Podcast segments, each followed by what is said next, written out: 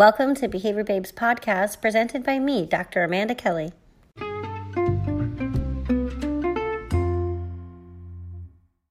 Aloha. Joining us today, we have Christine Almeida. Christine, are you there? Yes, I am. Wonderful. Could you start off with an introduction for our listeners, please? Uh, yeah, I um, I am a BCBA in a public school, um, in a preschool outside Boston, and I'm a Simmons graduate. Go Simmons! Go Simmons! Yeah. Um, well, that kind of struck me when you were out here for the HABA conference, our Hawaii Association conference last year as a speaker. One of the things you had said was your mentor or professor, and you had mentioned Susan Ainsley, and I thought, no wonder I feel such a connection. an incredible guide, um, mentor, resource model for everyone. So, in your current um, district, you're in Newton Public Schools. What is your role there um, in, in supporting the district with ABA? So I work in the preschool, and it's a pretty diverse role. Uh, sometimes I think that they don't quite know what I do um, because I do a lot of things. I go out to private schools when a child is not doing well in a private school and look at them. We might be able to send, we actually created a position um, that uh, a behavior, it's called a behavior interventionist. Um, it's uh, Katie O'Reilly, who loves to listen to your podcast. She um, she goes out she has a master's in special education and she's also taken all the coursework for a. Bcba she goes out to the private preschools to see if she can model how those teachers should work with a student to see if maybe we can keep that student in a private preschool rather than having them come to our program. Um, and that's been a great step forward because a lot of the private preschool teachers really don't know how to work with children. Um, and we're getting more children who are dysregulated and just have some challenging behavior for whatever reason, but they don't really meet the disability category of an IEP. Like, what would we put down for the disability category? So, um, it's really kind of cool that she's able to do that, go out and work with these private preschool teachers. Preschool isn't federally mandated, and I think a lot of people forget that that anybody can open up a preschool and say like yeah hey we opened up a preschool and um and like yeah i'm a preschool teacher but they actually have no training. They have no idea about behavior management no idea about the types of kids that they're getting. And the types of kids that may be enrolled in their preschool may have significant needs. They also may in massachusetts um, depending on your state and the insurance the autism insurance laws they may actually be a student on the spectrum that may through their insurance be funding like one to one in a preschool.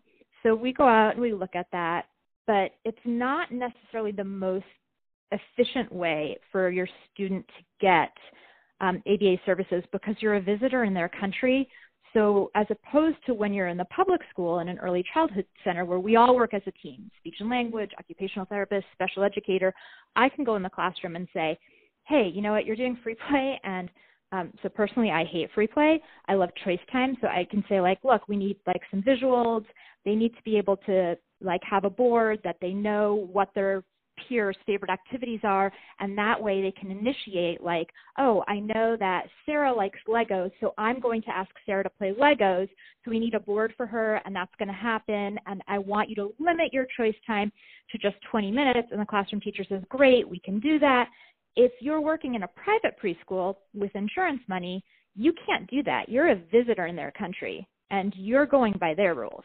And their rules might be like, well, hey, it's a preschool slash daycare. We're open from seven in the morning until six at night, and um, and it's free play all day.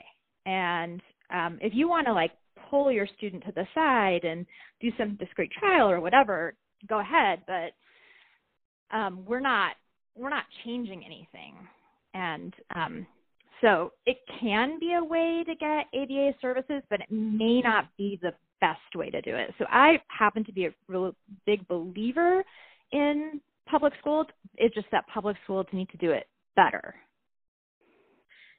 that's that's a great simple statement, right? Like I too believe in public schools and my background being in elementary education and you know having worked in Massachusetts, there are so many wonderful examples, um, and it works when you see teams who are doing it the best.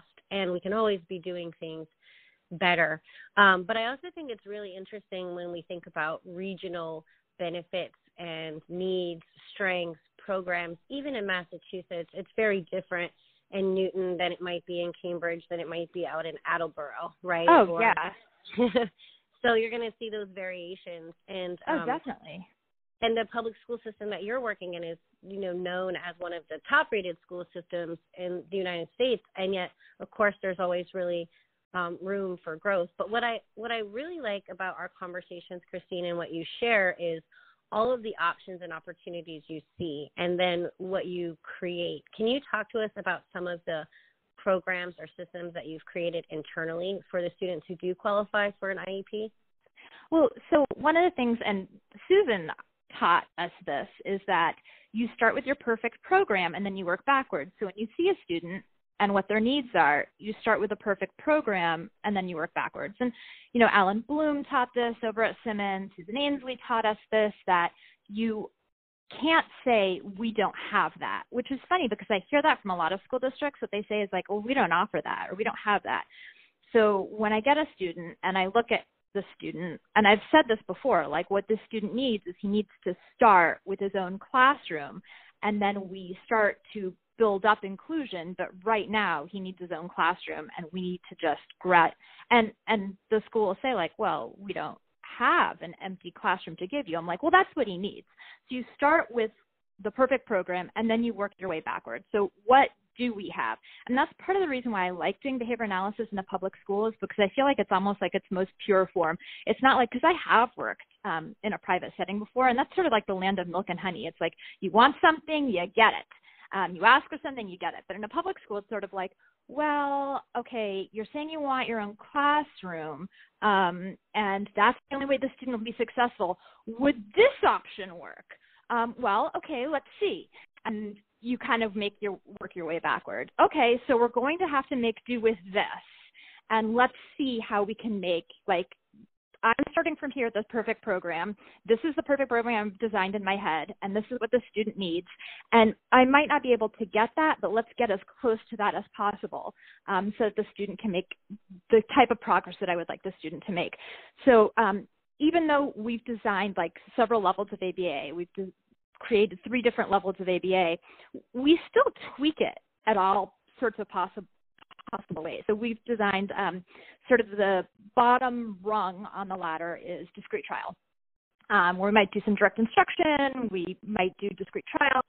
Um, and as the student begins to make progress, the second rung of that ladder is what um, the staff named Fun Group. And Fun Group is now you've gotten these skills, but maybe you're only doing it with an adult, and that's not really real world or really helpful. So we have the students in a group of four with two behavior therapists running it, but now we want them to direct it all toward a peer.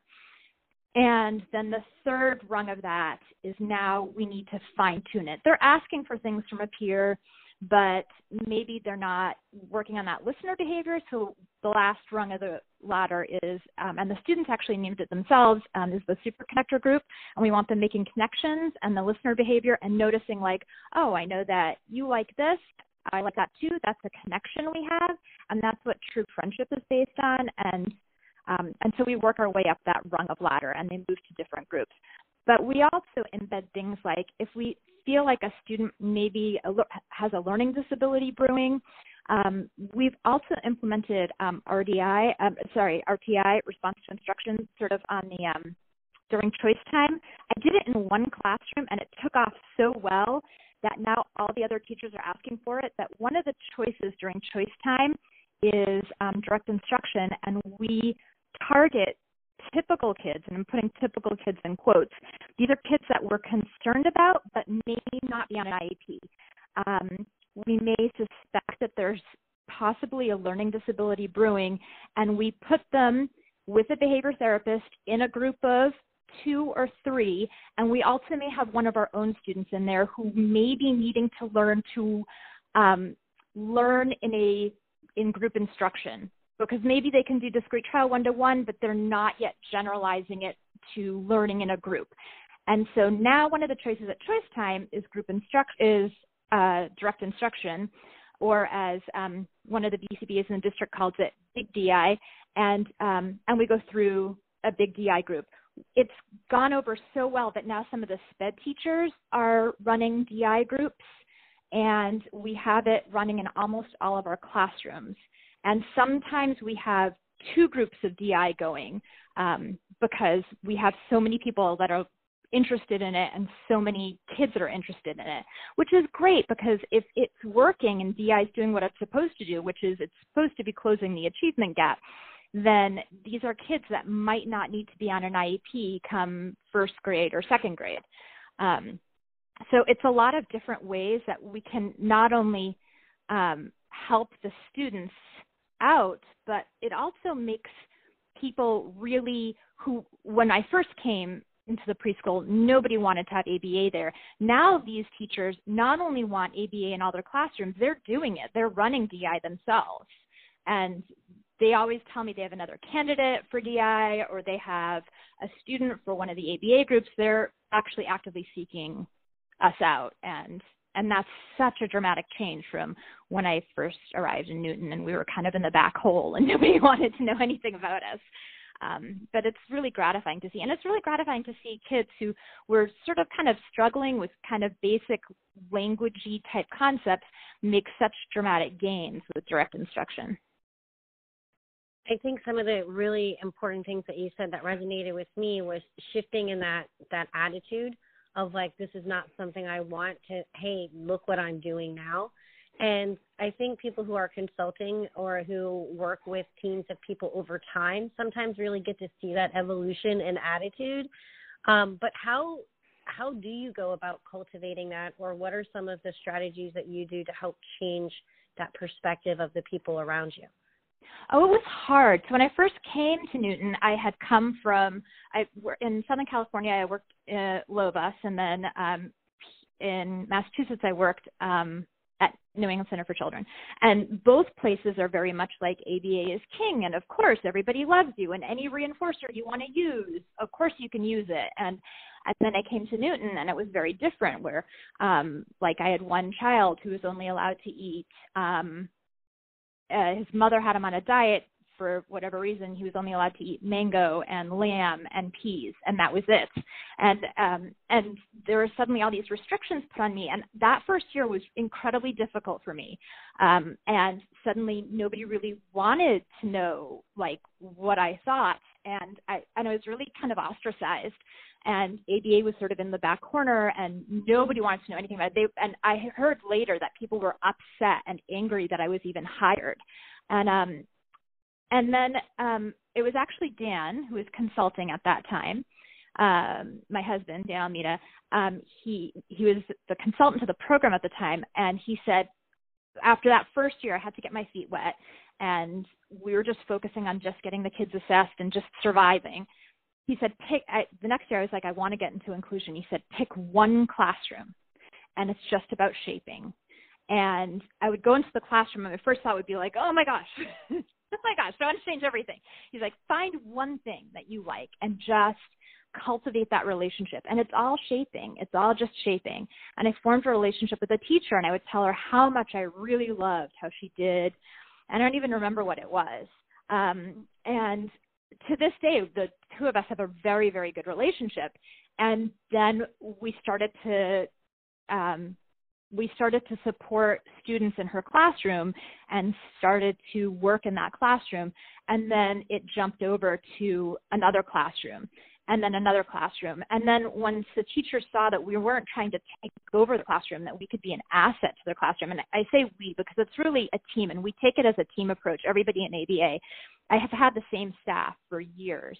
And everything that we do, we always kind of joke that we share a brain. We all take everything as this team approach. Um, and we kind of slowly went in one classroom at a time and pretty soon it was the staff it was the, it was the other teachers that were kind of t- spreading the word and saying like why don't you go ask christine why don't you go ask christine and her staff and um and that was the way that it went. Initially, very very frustrating, and um, and I think that first year it would have been really easy to give up um, if I wouldn't have had the support of um, Dan coming in and telling me it's it'll be okay, it'll be okay. Just keep keep focusing on the things that are going well, and and it's it's conditioning yourself as a reinforcer. Um, so that ended up working really well. The thing that's amazing to me now um, is hearing, first of all, the teachers use words that I taught them. They're using them now constantly. Um, they're using they're using behavioral terms all the time um, and it just it just happens and every now and then I, I catch myself like listening to them thinking like oh my gosh like 10 years ago this would have never happened the other thing that's amazing is that i remember giving a, a training in data collection and the teachers were like openly sort of like this is never to there's no way we can take data every teacher has a data sheet now and they take data on their own objectives and they take like it's it is like straight up, I, I look at their data sheets now and I'm like, this data sheet is amazing. like you are straight up taking data on and we used to do it for them and kind of offer as a like, look, we can do um we can take some data collection on some of your IEP objectives as a way to kind of like, look, we're going to condition ourselves as a reinforcer. We'll take data on some of your IEP objectives. Now they're doing it and they're finding that their progress notes are easier to write because they actually have hard black and white data to support it. So it's just really nice to see. So you go in, you say, look, I can help, but it's more important to show that you can help. And then when people see that help, they say, hey, I need help. And then after a while, they realize they don't really need that much help because they've really acquired a lot of that and you're there as the support. And I think that goes along with everything, not just conditioning yourself as reinforcer, but then fading and thinning ourselves out when not needed, right? So that we can kind of get on to the next big thing. Um, and as you're mentioning, there's some different um, needs and populations kind of growing, and you were sharing with me that your um, your area of expertise or your scope or your lane is sort of expanding. Um, what is that kind of looking like, and, and, and how might that shape kind of the next directions of the supports or the programs you guys have currently? It is changing. It's I was I was telling you that we're getting more, and I think anybody in early childhood education can um, can relate to this. We're getting more these challenging students and dysregulated students, and they don't really qualify. I, there's sort of a caveat there. They don't really qualify for an IEP in that, like, what disability do they have? It just sort of falls under behavior. They're not making it in a preschool. They've gotten kicked out of one, two, three preschools, but um, but they're not like how how do you qualify them for an IEP? So having this behavior interventionist position where we can go out and show other teachers how to work with these students is great but sometimes these students it, it's reached past that point where maybe now we're talking about a mental health issue or now we're talking about a psychiatric issue and um, for one student in particular uh, it was so far out of the realm of of even what's just so far out of my experience. And I was talking to the director, and I said, "So, is is this what's going to fall in my lane now? Because I got to tell you, I I have a lane, and I like to stay in that lane. And ethically, I really do have to stay in my lane." And and she said, "Well, you know." Your lane used to just be ASD, and then it got a little bit wider to include these kids that are now dysregulated and you know are potentially ADHD. So it's it's been getting wider over the years. So I think you know these kids are going to be on your radar, and and there is this level of discomfort because I don't want to do something that I don't feel comfortable with, that I'm not trying to do. I don't have experience with this type of thing. But at the same time, do I need to be aware that these kids are coming down the road and there is nobody that's out there for these kids, or there's very few people that um, work with them. They get kicked out of preschools. Um, there's very few people that are willing to work with these kids, and then when they come to our preschool, someone will staff them with a behavior therapist, and somebody has to oversee that behavior therapist. Then it's sort of up to me then to become qualified or trained or get experience in working with these children. It's not to say that this is going to become my lane, that whether I like it or not, my lane is getting wider. And that's part of the virtue of like, that's part of the issue of when you work in a public school.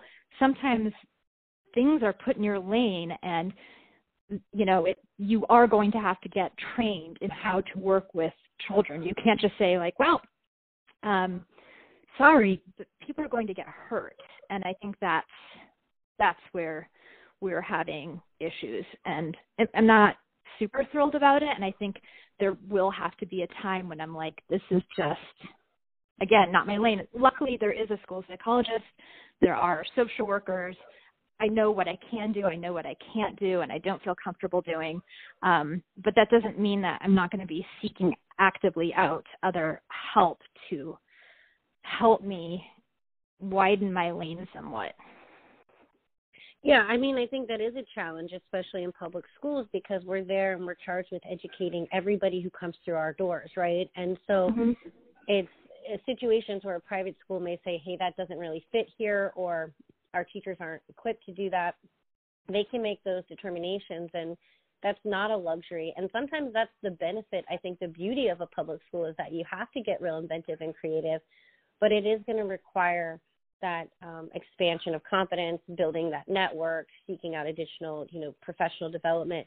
And it's comforting to hear you share that with listeners because I think people who are um, new to the field may have the impression that once you've been in the field for a while, you kind of figure things out. And sure, you get into routines and habits and you find what works, but we're also needing to continue to grow and expand and develop our own competence. Like we are just never done with that. Um, something that's else huge. That's that's huge too. I think. I mean, not to interrupt, but that's like I think that's huge because I think when I first started, I thought I had that impression too. That oh yeah, and and now I'm confident. But I continued to receive mentoring not just after I had my BCBA, but for years afterwards. I worked together with Jim Ellis, and Jim Ellis continued to mentor me for years after I had my BCBA, and I grew a lot under him and with him, and he continued to provide checks and balances on things that I did, but I grew so much under him. But still, my areas of things that I was interested in or things that I did constantly evolved just by virtue of being in public school. So first it was assessment and then it was play and then it moved to social skills and and just because things in public school can move and shift so quickly, um, my areas of interest and research shifted and moved quickly too. Um, but then I have to get training in that and that it's not it doesn't just it's not just oh now you you're done. It it really was constant mentorship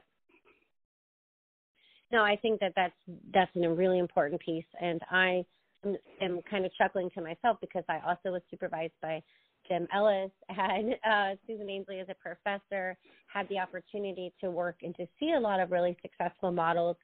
But coming to Hawaii, we have a different system. We have, you know, insurance started much later here. We were the 42nd state so I started to get more interested in things like public policy and implementation and organizational management. So I also had to seek out additional mentors like Dr. Daniels. Um, but before we end today, you quickly had said some of your interests were assessment, play, and social skills. You are a co author of the Socially Savvy book, and I want to give you an opportunity to just share like what that book's about, you know, who it's for and and where it came from. Like how did you come to seeing that need and then developing that assessment? Uh, so Jim and I um, uh, must be about seven or eight years ago. We were getting frustrated with the social skills assessments that were out there. We weren't really happy with any of them, and and we use the ABLLS a lot. I love the ABLLS. I just wasn't really happy with the social skills portion of it or the play portion. Um, so first we kind of went at the play and we used the developmental play assessment from Karin Lifter out at Northeastern. And so we got to know the play, different levels of play from a developmental point of view, which was great because I think sometimes um, behavior analysts don't look at development enough in young children. So we really got to know uh, very well the developmental stages of play, which was very helpful. It helps with generalization. And then we started looking at the social skills side of it. And we we're really unhappy with the stuff that was out there. So we took, we spent, we spent a few years taking all. We didn't think it would take as many years as it did. We took all the social skills checklists that were out there, and we basically compiled them into a list. And then we started taking out things that were duplicates or things that we didn't think were social skills because some of the things are things that were written down or we didn't think were developmentally appropriate. And we also got input from speech and language pathologist, from another special educator, um, and um, and Jim is also a clinical psychologist. So we spent a lot of time where we spent a lot of time arguing, um, but we spent a lot of time going through the list and kind of also checking out how typical kids would do on it. And when we finished it, we these were all the skills we thought that a kid who was doing amazingly well would have you know by the time they went to kindergartenish except for that it's really turned out that there are skills on there that even kids in first grade and second grade still need to work on. Or as my brother points out um you know there are kids there are skills on there that some adults need to work on especially in the self regulation because he looked over the list and he's like you know i work with people that don't have these skills. So i mean it's really it's amazing how much we expect of children sometimes when adults don't have some of these. When we put it together we noticed that there seem to be seven areas that these skills fell under. And it's useful to think of it in terms of that because I think a lot of parents get the feedback that, oh, your your child's social skills are an area of deficit, their social skills are an area of deficit. But I think it's useful if you kind of parse it out and say, maybe not all their social skills, but let's really parse it down. So we parse it down between um, social play, self-regulation, classroom or group behavior, um, nonverbal uh, language, um, joint attention, and trying to I'm thinking of this off the top of my head. Um, seven different areas because um, because if you really parse it out, there may actually be areas of strength, and oftentimes that is the case. Usually, a child who has self-regulation as an issue tends to also have classroom and group behavior as an issue, which they kind of go hand in hand. But what we tended to see is that kids tended to have like two or three areas that were more challenging and the other areas that were less challenging, which helps you narrow down your focus. And we did it because I really do love the able to, we, we did it as an able to type graph, which you can do online and makes it easier to then graph it. And then one of the things that was important to me was that it be an automated report because teachers often are overwhelmed and they just, they don't need to write out a whole thing. You can customize it or you can do it online and not have it customized and just hit print. Um, but then the book also has games that's associated with each one. And these are games that we play in our social skills group. So what we do at the beginning of the year is we assess the kids, we line up all the social skills, and then we find areas of commonality. So if there's areas that are challenging for for the kids in certain areas, we circle them, and that's what we create a data sheet on. And that's the area that we're going to work on first. And then we reassess a month or two later, we again lay it all out on the floor. That's not really a high tech way to do it, but we lay them all out on the floor. We find again areas of commonality, and then um, and then create a data sheet and go forward. Um, and it's a lot of fun games because it's if we embed it, um, then it's it, it's much more. We're generalizing the skill. We're working on multiple things. Um, and and so everything is aligned. But it's also useful for parents because the parents um, can see why is this skill important, how do we teach it, and what games you need to play in order to target it. Um, so it's really a curriculum guide, but we also wanted to say what other guides were there out, what other um, things were there out there, so that nobody felt like, oh, I have to get Michelle Garcia Winner, or I have to get the, you know, zones of regulation, or I have to get, um, because we're a public school, we know that teachers have no money, so we tried to find as many things that were cheap or like if you don't have to feel like you need to buy certain curriculum because we have a firm belief that no curriculum works for 100% of children. It should be like we had two groups running at the same time and we used the Tobin series. Both groups had four boys and one girl, both groups the same age. One group loved the Tobin series, one group did not connect with it at all. That's fine. So we stopped doing the Tobin series for one group and we tried something else. And and that's really the way it should work. It shouldn't work by saying like, well, we bought this curriculum, so therefore you will use it. And I think that was really important to both me and Jim that it's not like the school district paid this amount of money for this curriculum, therefore you will use it. The data should always shake it out. And if the data shows that something's working, great. We also try to do as many free things as possible because I, I don't know about you, but we have no money in our budget. Public schools are not usually known for their abundance of cash. Again, really mostly their abundance of creativity. Um, Christine, thank you for, for joining us today and for spending the time talking about um, some of these different topics and passions of yours. I will well, already send another invite to you because I have a lot of follow up questions and I want to know more about how people who aren't where you're at can start to, you know, strive for that. So we'll we'll have those conversations again. So thank you again for joining us today. Oh, sure. Thank you so much. No problem. And for anyone who's interested in learning more about applied behavior analysis, you can visit www.behaviorbabe.com.